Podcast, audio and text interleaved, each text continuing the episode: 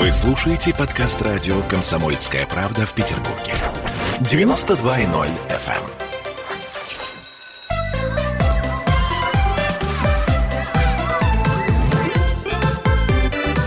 Родительский вопрос. 11.03 в Петербурге, и мы начинаем разговор о наших с вами детях. А сегодня мы поговорим о страхах, которые, конечно же, были у нас, ну и куда деваться есть у наших детей. Я очень хорошо помню, как в детстве, например, мне было очень страшно, ну, там, лет в шесть, выйти ночью в туалет и идти по длинному коридору. Мне казалось, что чем громче я топаю ногами, тем монстры скорее разбегутся по углам и меня не съедят. Или, например, когда я накрывала с головой одеялом и думала, что ну вот там-то монстры меня точно не настигнут. Чего я боялась, сейчас очень трудно вспомнить, но я помню, что я почему-то не говорила родителям о своих страхах, хотя всегда просила оставить свет. И вот этот свет, он мне немного помогал, так сказать, в сложной ситуации э, моих собственных страхов, и каких-то страхов я стеснялась. Вот страх высоты, например, я его ну, не стеснялась, но родители надо мной очень смеялись. Это я помню точно, э, что когда я подходила к краю а, большого-большого какого-то постамента и смотрела, например, на Волгу. Один раз мы ездили а, с родителями в Волгоград. И я помню, что у меня был какой-то чудовищный страх высоты, до тошноты. А, родители смеялись, подходили к краю и дразнили меня. Я это очень хорошо помню. Страх высоты никуда не делся, хотя я долго занималась скалолазанием, пытаясь его преодолеть. Ну, словом, о страхах поговорим мы сегодня с Аглаей Датышидзе, с психотерапевтом. Аглая, привет. Здравствуйте. Мы в прямом прямом эфире, друзья, и вы можете делиться собственными страхами, потому что у родителей тоже бывают страхи, или были в детстве. И мы ждем ваших писем, ждем ваших звонков. А, словом, страхи. Или они не знают, что делать со страхами у детей и начинают как-то с этим бороться. Да, ну бороться, наверное, как-то надо, но э, я думаю, что для начала мы, может быть, разберем даже по возрасту, какие, когда страхи у нас бывают. Ну вот, например, до года, насколько я понимаю, что э, страх э, разлуки с мамой, он самый страшный. Страх там незнакомых людей, страх врачей, там, не знаю, уколов, если их делали, может быть, шума каких-то. А, еще страх глубины. Я помню, что когда я первый раз купала своего ребенка, он обалдел. И только потом раза через три привык. Ну вот в этом месте, смотрите, конечно же, страхи соответствуют стадии развития. Да, если мы говорим про младенцев, то они еще существуют на очень таком, и это хорошо, животном уровне, да. Поэтому в данной ситуации у них может возникать такая генерализованная реакция. Это даже не страх, а потому что страх это что-то локальное. Вот, например, ты рассказываешь про постамент, вот тебе было страшно, отошла не страшно. А младенцы испытывают такой эффект, ужас они испытывают. Да, то есть они чувствуют запах, они не понимают какой-то незнакомый, что происходит, и у них такая общая реакция. Да? То есть младенцу невозможно объяснить, что это пахнет вот от доктора, а от меня не пахнет. Да? Или вот что вот э, да, то есть э, вот этот с бородой, а этот без бороды. Увидел с бородой, все, крик, и нужно успокоить, успокоить каким-то еще физиологическим способом, укачать, дать грудь и так далее, как-то изолировать от чего-то. Ну и считается, что если э, младенцы, они э, здоровы, с ними все нормально, да, то до какого-то возраста, пока у них не сформировалась так называемая деревня привязанности до 8 месяцев, они ничего не боятся, потому что они не очень различают. Да, то есть если им нормально, если им не горячо, не холодно, не больно, то, в общем-то, они не знают, что существует укол. Если их уколоть, им будет неприятно, они будут, например, им будет больно, они будут плакать от этого, или они будут злиться, потому что что такое-то? Знаете, как это бывают, голодные злые младенцы, да, вот не дали им, ну, я думаю, что вы видели такие, они краснеют, у них такие, как маленькие чертики такие. Да-да-да, и довольно-таки злобно начинают вопить. Да-да-да, и вот это они именно злобные, потому что им не дали еды, а это вот им сейчас все, что важно. Ну вот, соответственно, а потом к 8 месяцам формируется так называемая деревня привязанности. Это значит, что э, ребенок выучил лица, лица выучил и запахи выучил. И в данной и дальше он понимает, да, и вот в этом месте важно, что чем больше людей попало в эту деревню, да, соответственно, тем потом легче маме и папе, потому что они могут кому-то передать, и этот кто-то не возникает, не ощущается как ужасный чужой. Ну вот, и с 8 месяцев где-то до полутора лет а, ребенок очень часто, и очень часто эта мама прилипает к одному взрослому, а всех остальных боится. Почему? Потому что он понимает, что это свой взрослый, это чужой взрослый, Про чужого взрослого я ничего не знаю. Про этого я знаю. У меня с ним уже сформировалась связь, поэтому к этому я прилипаю, даже если он в туалет пошел. Я там стучу такой, мама! И даже еще мама не говорю, я просто плачу. Ну или просто э, сижу рядом на коврике, что да, ужас. сижу рядом на коврике, пока мама, значит... Такое было. Да у всех Признаюсь. Так, у всех такое было, да. Вот, соответственно. И боюсь всех остальных. Мало того, если папа приходил редко или приходил поздно вечером, или он отрастил бороду, или сбрил усы, или снял очки, или что-то произошло с его прической, то неожиданно он может быть не узнан. Чужой. Да, и также неузнана может быть и мама, если она постриглась там или что-то еще такое. Ну, в общем, такой немножко физиологический а, такой момент, очень, ну, по-хорошему животный, потому что потом мы социализируемся и уже становимся людьми. И потом, что у нас? У нас потом три года и, собственно, в том-то и дело, что вот два, с двух до четырех э, годов дети а, не очень понимают границы мира и мало чего боятся. И вот в этом есть сложность. Конечно. Ты говоришь, на красный не ходим, машины. Он говорит, нет, я иду на красный. И, значит, делают рывок от твоей руки, да, ты держишь их крепко, в сторону машины, которая едет, потому что а, или там, нет, я буду делать это, я буду делать это, я сам, я могу. Потому что еще нет понимания об опасности. Понимание об опасности, понимание, что здесь горячо, там высоко, там больно, как падают. То есть у них еще нет этого в опыте. Ну, понятно, что если у человека будет все в опыте, например, падение с крыши, а может быть в опыте один раз. Да? То есть некоторые вещи приходится где-то... На солнце можно посмотреть в телескоп один раз. Один раз, Одним да. глазом и один раз другим. Да-да-да. Ну, в общем, короче, икар может подняться только один раз, да, вот к солнцу и так далее. Соответственно, приходится как-то объяснять, местами не получается, местами держать, местами физически прям удерживать. И в этом месте, конечно же, а, а, есть история про то, что многие родители, особенно те, которые воспринимают, пытаются воспринимать ребенка как равного с самого начала, пытаются объяснять. И вот это вот, с одной стороны, очень прогрессивная а, история, а с другой стороны, не такая простая. Почему? Увы, тупиковая. Тупиковая. По своему опыту знаю. Потому что, когда ты говоришь, нет, нельзя, нет, там опасно, нет, там нельзя, то это, конечно же, с одной стороны, такая, ну, туп, тупо нельзя, потому что нельзя. Все. А с другой стороны, когда ты начинаешь объяснять нельзя, потому что вот это, потому что вот это, ребенок не воспринимает это в этот момент как запрет, а он воспринимает это как диалог и возможность тебя переубедить. А, нельзя волка, а я его съем. Нельзя волка, а я убегу. Нельзя волка, а я побежу, победю. А, я помню, что когда я была маленькая, когда мне было года 4 или 5, я где-то услышала про озоновые дыры, про то, что солнце светит на нас, и скоро мы все сгорим. Ну, так я услышала из какой-то газеты. И одна моя а, знакомая знакомая по детскому садику сказала, а я этого солнца не боюсь, я его шапкой, шапкой, у меня шапка крепкая. вот. Ну вот представление, да, что ты на солнце шапкой, вот это солнце шапкой э, задавишь. Мне мама э, в детстве не разрешала э, животных держать, я помню, объясняя, что ты же не будешь за ними ухаживать, но ты же маленькая, ты не будешь. Котенок везде будет писать. А я сказала тогда, я очень хорошо это помню, я ему запрещу писать. Конечно, я ему запрещу писать, он не И будет писать. противоречие сним, снимается. Да, ну вот, но потом приходит такой возраст 5 лет, когда дети уже отбушевали, поняли, где граница, более-менее и начали наблюдать окружающий мир. И оказывается, там много, я бы даже сказала, дофига всего разного, неизвестного и страшного. И ведь пять лет называют возрастом страхов, когда дети начинают предъявлять разные социальные страхи. Они говорят, я боюсь ножа, я боюсь дядю на улице незнакомого. Я боюсь, что к нам придут. Они начинают понимать, да, что вообще-то здесь есть границы, что есть незнакомые люди. Они могут прийти, если что. Что есть какой-то дядя, с которым ты не не знаешь его намерения. Хотя, в общем-то, много хороших дядь, которые спокойно как-то помогут тебе. Да?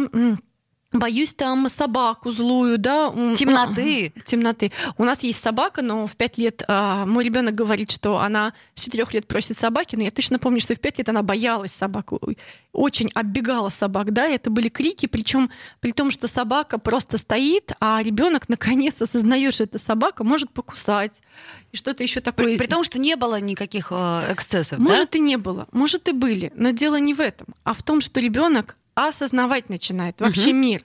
И осознавая, он понимает, что он вообще маленький. Если ему грамотно родители объяснили, что он маленький и что это хорошо, что он находится под защитой родителей, что родители поставили дверь в дом, закрывают э, дверь от того, чтобы никто не пришел, что родители оберегают его, что он находится под защитой, а там есть что-то, что его, ну, что отдельное вне семьи, то это очень хорошо. И они начинают это осознавать. Потом темнота, потому что развивается воображение. Ну, не Сказки. Конечно, сколько, да, дети в пять лет прекрасные сказочники, я бы даже сказала, вруны. Да, вот они и фантазеры, и они вот тут нафантазировали, здесь они, вот правда у них так сливается, да, с реальностью и э, с вымыслом. И это хорошо. И они нафантазировали себе в темноте, там, не знаю, как это, мало ли в темноте психологов. Да, да, короче, в общем. Или зубных врачей. Мало ли в темноте зубных врачей. И вот они нафантазировали. Плюс у них уже есть какой-то опыт. Хопа, неожиданно они оказались а в Питере с питерскими зубами. Это несложно. Уже у зубного врача парочку раз. Им там чего-то куда-то. И, в общем, все это вместе, конечно, вызывает много страхов.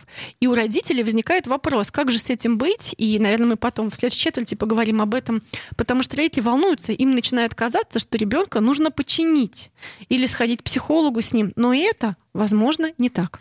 Угу.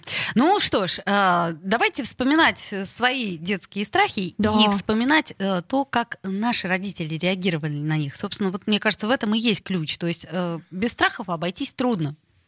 Ну, правда. Нет, никак. Мир опасен, но реакция наша родительская на страхе должна быть, ну, более или менее адекватной. Я напомню, что мы в прямом эфире, что у нас есть телефон прямого эфира 655-5005, и также Viber, WhatsApp, и вы можете писать нам, если есть какие-то вопросы или если вы вспомните свои истории, то в трансляции ВКонтакте.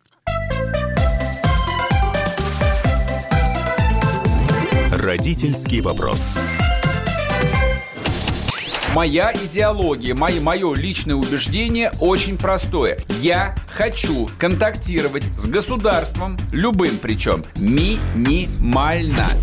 Я хочу, чтобы оно обо мне знало минимально.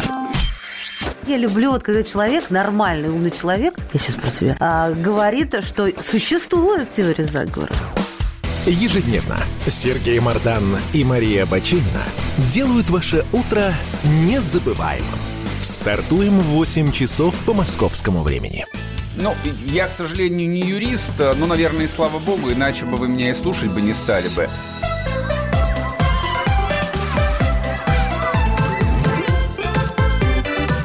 Родительский вопрос. 11.16 в Петербурге. Мы возвращаемся в эфир. Сегодня мы с Аглаей Датышидзе говорим о страхах. О страхах наших, о страхах наших детей и о том, собственно говоря, что происходит, если мы эти страхи никаким образом не развеиваем. Итак, мы остановились на возрасте сказочном, когда мы, собственно говоря, уже имеем эти страхи, точнее не мы, а наши дети, но, собственно говоря, мы тоже в свое время их имели, эти страхи. Ну, на самом деле, смотрите, страх — это часть познания мира, потому что мы познаем мир, мы понимаем, что с одной стороны, на улице есть магазин с а, леденцами, да, и мы так радуемся, можем объяснить маме, мама, возьми денежку и пойдем в магазин с леденцами. Или лучше бабушке, потому что... Бабушка, она бабушка... больше ведется на такие штуки, да. Вот, соответственно. И также мы осознаем, что на улице есть а, дядя, который не знаком нам, и собака, которая может гавкать, укусить, а может не укусить и так далее. Поэтому вот так, чтобы была какая-то проблема, именно страхи, да, потому что переживается неприятно, да, поэтому хочется социальным этому современному обществу что-то с ними сделать. Но вообще это часть жизни. То есть ребенок учится бояться. Бояться вообще, да, как бы уметь бояться хорошо, потому что люди бесстрашные долго не живут. Просто потому что они бесстрашные, да, им непонятно, где граница. Соответственно, хорошо, когда ребенок боится, значит, он взрослеет. С другой стороны, бывает так, что родителю сложно, потому что он не понимает, как же так, ну мы же защищаем, мы же объясняем и так далее. И некоторое время а ты ребенку объясняешь, что дядя не страшный, что я с тобой, что собака не кусается, а, мы, а ты собака на поводке и так далее. А ребенок говорит, все равно боюсь, все равно боюсь. И есть какой-то период, когда он говорит, все равно боюсь, боюсь, боюсь, и ты только что делает родитель, что важно делать родителю? Просто сопереживать и как-то быть свидетелем вот этого вот умения, научения бояться. И я знаю, что родителям, особенно современным и вообще родителям, которые не очень психологически подкованы, сложно переживать тот факт, что твой ребенок боится. Да, очень хочется, чтобы ребенок был счастлив, рад, а, а потом, минуя подростковый возраст, счастливо вырос в какого-то адаптированного, эффективного и тоже какого-то продвинутого члена общества. Так не получится. Безусловно, конечно. И чтобы мы тоже как ему позитивно объясняли все время, как вот все происходит без депрессии, без всего этого. И, и чтобы... нервных срывов у нас бы, чтобы не и было. И чтобы не только он этого не видел, а этого вообще лучше не было. Избавиться нужно от этого. И от детских страхов тоже избавиться раз навсегда. И от своих, и от чужих. Вот. Но это я, понятно, хохмлю, да, табличка сарказм здесь должна быть. В общем, короче, Первое, что ты делаешь, да, испытываешь беспомощность, сочувствие и просто переживаешь, да, боишься, да, о, вижу тебя, как ты боишься, о, а как ты боишься. А дальше с этим можно как-то работать. Но работать не так, чтобы взять и избавить ребенка от страха, а каким-то образом интегрировать и этот страх, и умение бояться в личность. О, а ты боишься, а как ты боишься? Покажи. Ой, а ты так сжимаешься, а ты будешь прятаться, а куда ты будешь прятаться? Ой, под стол? О, покажи, покажи. Ой, а там место есть? Слушай, а я влезу? Помните, как то давай бояться вместе, да, вот котенок гав и щенок так. Хорошо. Слушай, а чего ты не боишься? А каких собачек не боишься? А какой размер должен быть у собачки? А вот такой? А вот такая? То есть как будто бы с этим страхом и вообще с этим предметом, который становится неизвестным, да, тревога, это отсутствие информации. Да? Мы начинаем как-то играть и больше в это внедряться. То есть выяснить, а чего именно, а какой предмет, а проверить, а правда ли укусил, а если не укусил, а если укусит, что будем делать. И потихонечку начинает разрабатывать стратегии. Да, вот такие всяческие социальные стратегии. А если собачка будет бежать с тобой, ты что делаешь? Убежишь. А я буду плакать. А кто придет? А дядя придет или тетя придет? А что она сделает? Она собачку отгонит. О, интересно, отгонит. А потом ты что скажешь? А я скажу, что я живу на улице, на улице, не знаю, Моисе, Моисеева, да, а она тебя туда отведет. Хорошо. А номер квартиры ты помнишь? Ой, давай выучим. Хорошо. Угу. А маму с папой как зовут? О, а фамилия у тебя какая? Все. Ну и вот и дальше так и так Стратегия э, разрабатывается спасение. Ну и спасение, и совладание, и переживание. А ты будешь плакать. А когда если ты будешь плакать, что дальше? Пойду к тебе. А что я сделаю? А, а, а ты меня на ручки возьмешь возьмешь, а ты что будешь делать? А я расскажу тебе. Хорошо, ты расскажешь мне, потом что? А потом, а потом ты мне дашь чай, потом ты меня поцелуешь и подуешь мне на коленку там, или, не знаю, на ранку и так далее. И все это потихонечку, то есть всякие социальные стратегии разрабатываются, и часто это нужно повторять, ну, много-много-много-много-много-много раз. Есть более чувствительные дети, которые вот это вот умение справляться и внутри себя социально нарабатывают дольше да, годами, и они мучают, да, вот вечером надо спать, э, свет выключается, все засыпают, а ребенок э, плачет, рыдает и кричит от того, что тени там и так далее, воображение у него такое большое.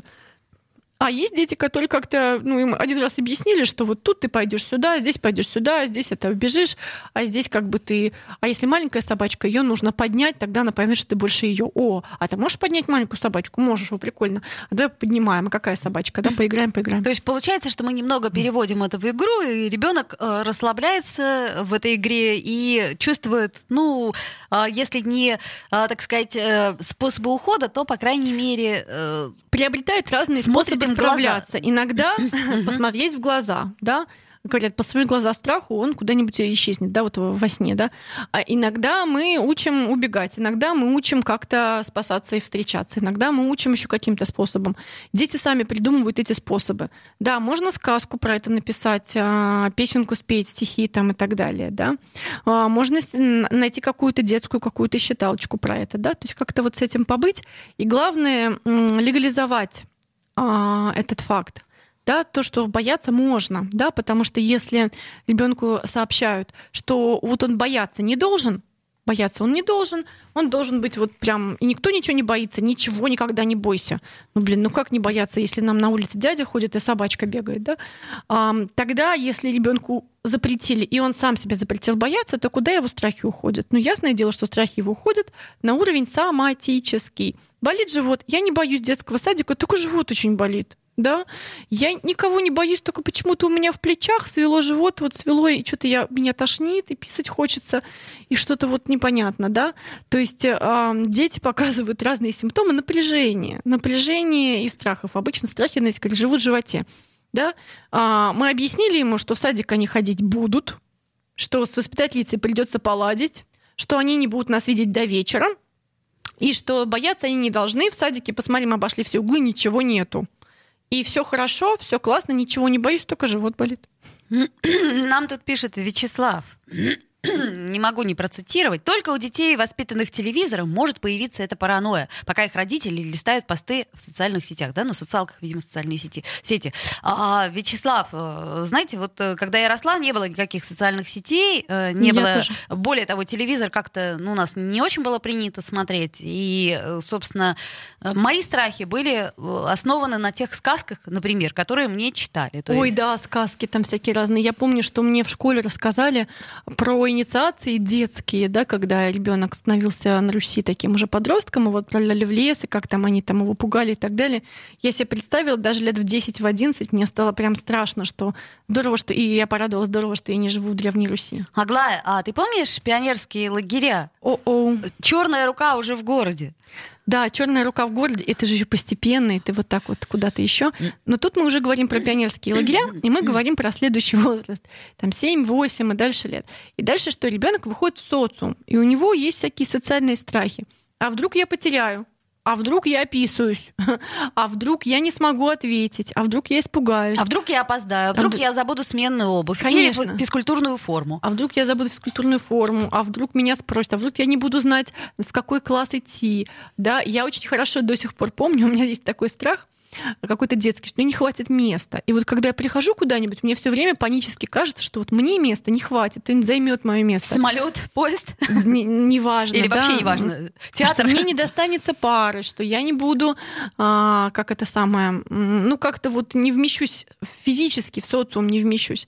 И тут нужны другие стратегии и объяснялки, да, объяснения, что вот а тут ты сделаешь так, а вот тут ты спросишь, а тут смотри воспитательница, а давай мы с ней поговорим, а давай мы уточним, а как она будет действовать, а давай мы как-то с ней проведем беседу и так далее. Но здесь важно, чтобы родитель, конечно, передавал и передавал и передавал привязанность от а, себя это термин, да, передача привязанности, Гордон Ньюфельда термин, а, история привязанности, передавал привязанность какому-то другому взрослому, да, что он знаком с этим учителем, он знаком с этим воспитателем, он знаком с этими людьми, и он тоже, то есть если что, находится на расстоянии какого-то слова, телефонного звонка, и можно а, объяснить, и он может объяснить, как любить и как воспитывать моего ребенка. Хотя, конечно же, у школы есть какие-то свои другие представления, на то она и школа.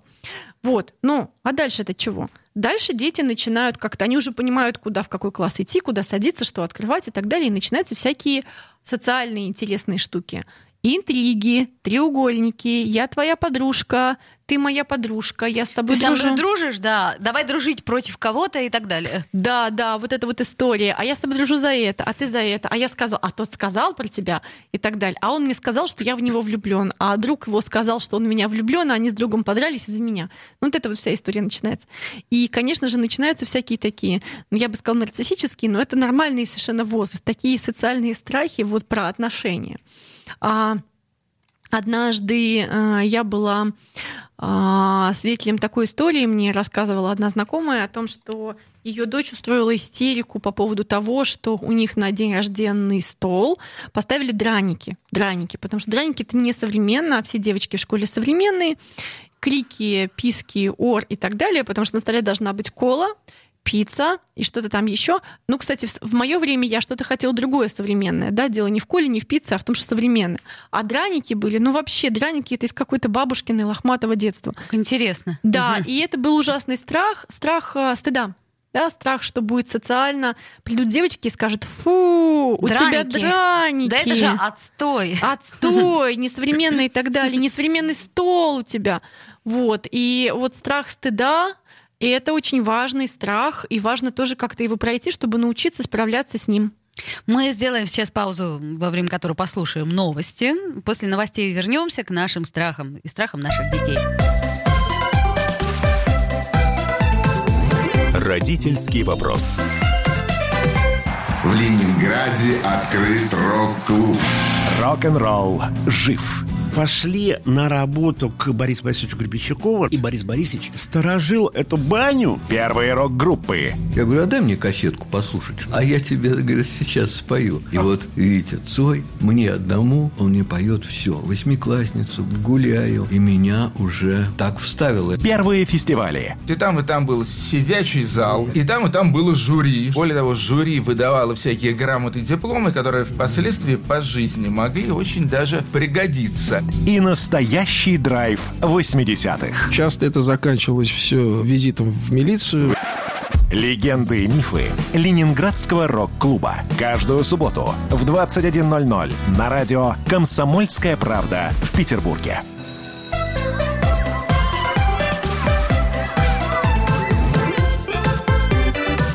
Родительский вопрос. Вновь возвращаемся в эфир 11.33 в Петербурге, и мы сегодня с Аглайдой Тышидзе говорим о страхах, о страхах наших детей и о том, что мы можем сделать. А, мы уже говорили о том, что страхи бывают разные, например, бытовые страхи, да, ну то есть вот. Но ну, это зависит от возраста, да. Не, неосознанные есть осознанные страхи и как это а, больше, так сказать, знания, оно естественно дает больше страхов.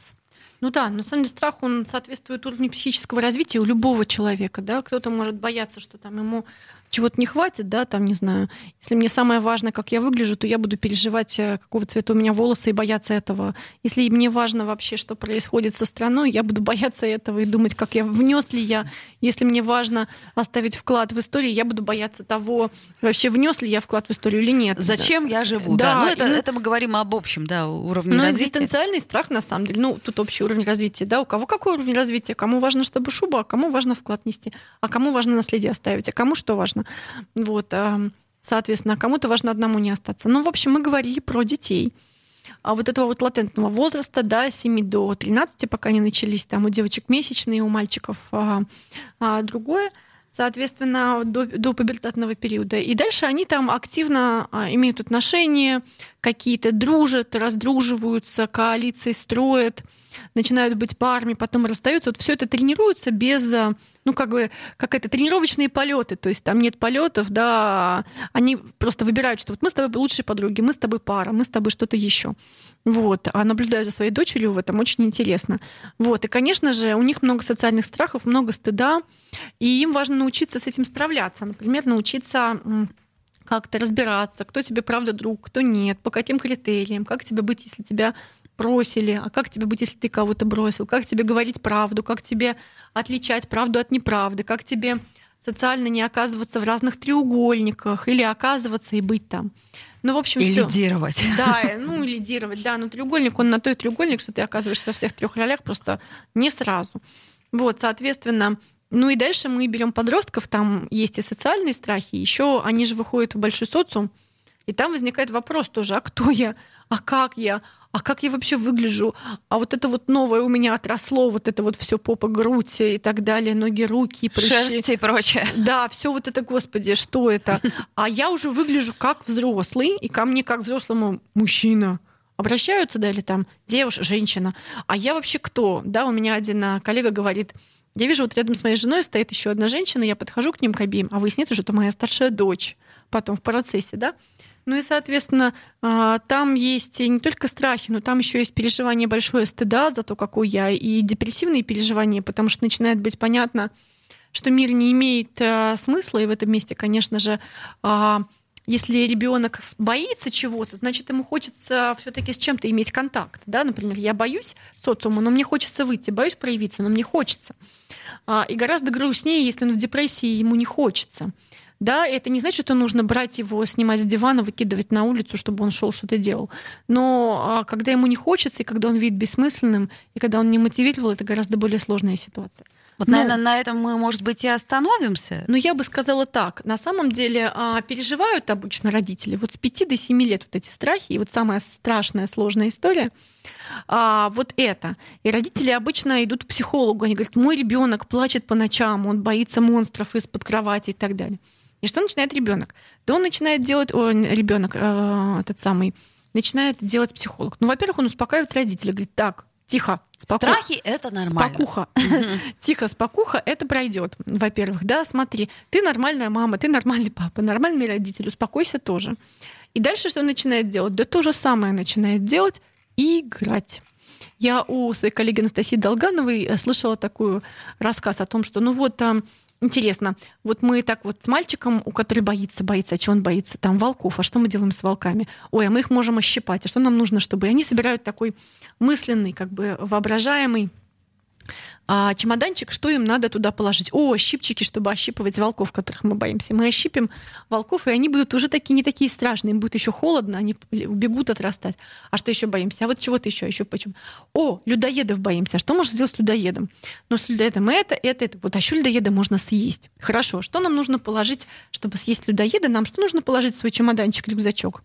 Ну, наверное, нам нужна большая кастрюля для людоеда. Вилка и ножик. Людоеда, ну, там людоеда ед, может, газовая горелка, там разные штуки, чтобы съесть людоеда, да? И, соответственно, тоже нарабатывает все эти вот эти психические функции или просто и является свидетелем того, как ребенок сам их нарабатывает, и является свидетелем того, как ребенок просто проживает это, взрослеет и перерастает это. Потому что, конечно же, когда ты родитель, ты часто очень эмоционально включаешься. И когда родителю стоит детскими страхами обратиться к психологу, да, все-таки когда это нарушает, сильно нарушает жизнедеятельность, да, когда ребенок не может выйти из дома, не может спать, не может есть, не может общаться, вот прям не может. Когда а, страхи с психологических уходят в симптоматику, причем так сильно уходят, да, а, писается Тики, да, человек. Да, ну тики заикание там немножко про другое, но да, а, тики заикание тоже как раз вот этот вот пятилетний возраст тогда.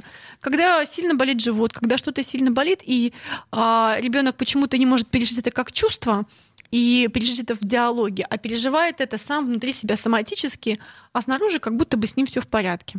То есть э, и в этот момент, конечно, ребенок становится более неудобным, потому что гораздо удобнее послушный ребенок, у которого просто болит живот, да, или просто аллергия, а все остальное крутой ребенок вообще никаких проблем.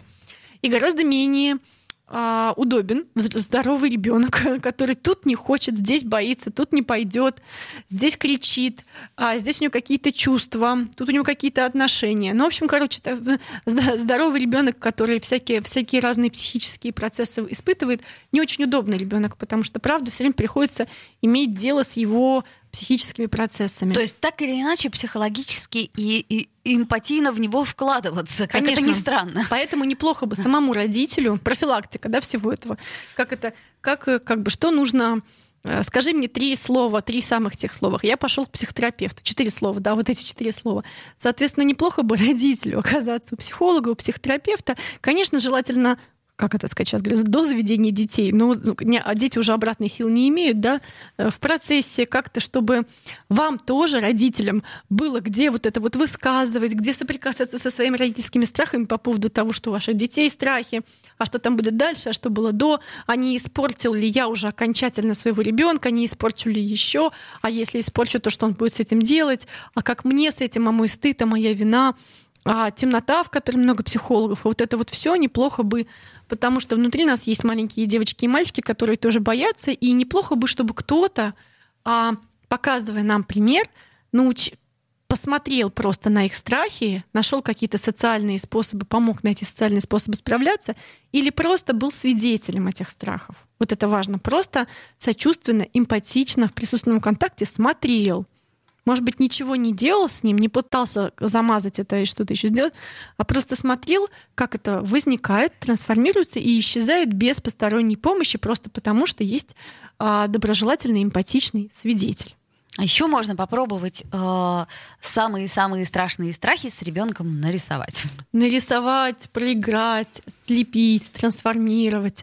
Л- л- то, что лепится, оно же потом может быть перелеплено, долеплено. А то, что, а то, что нарисовано, может быть потом порвано и, например, э, выкинуто в помойное ведро. дорисовано, закрашено. Мне больше нравится не порвать, а мне нравится трансформировать, потому что когда ты рвешь, есть история про то, что ты уничтожаешь, а, но ты никаким образом не контактируешь потом с этим. А когда ты трансформируешь, дорисовываешь. А, то есть у, у чего-то страшного, например, вдруг вырастают крылья и и оно может улететь куда-нибудь. Да, или неожиданно у него есть какой-то хвостик, или он полосатый, или что-нибудь такое, да. Или венок из ромашек, уже как-то не так страшно. Вот это все вместе, оно, конечно же, неожиданно. Или у него там есть, а что у него там, а семья у него есть, а там что, ну, детки есть у него и так далее.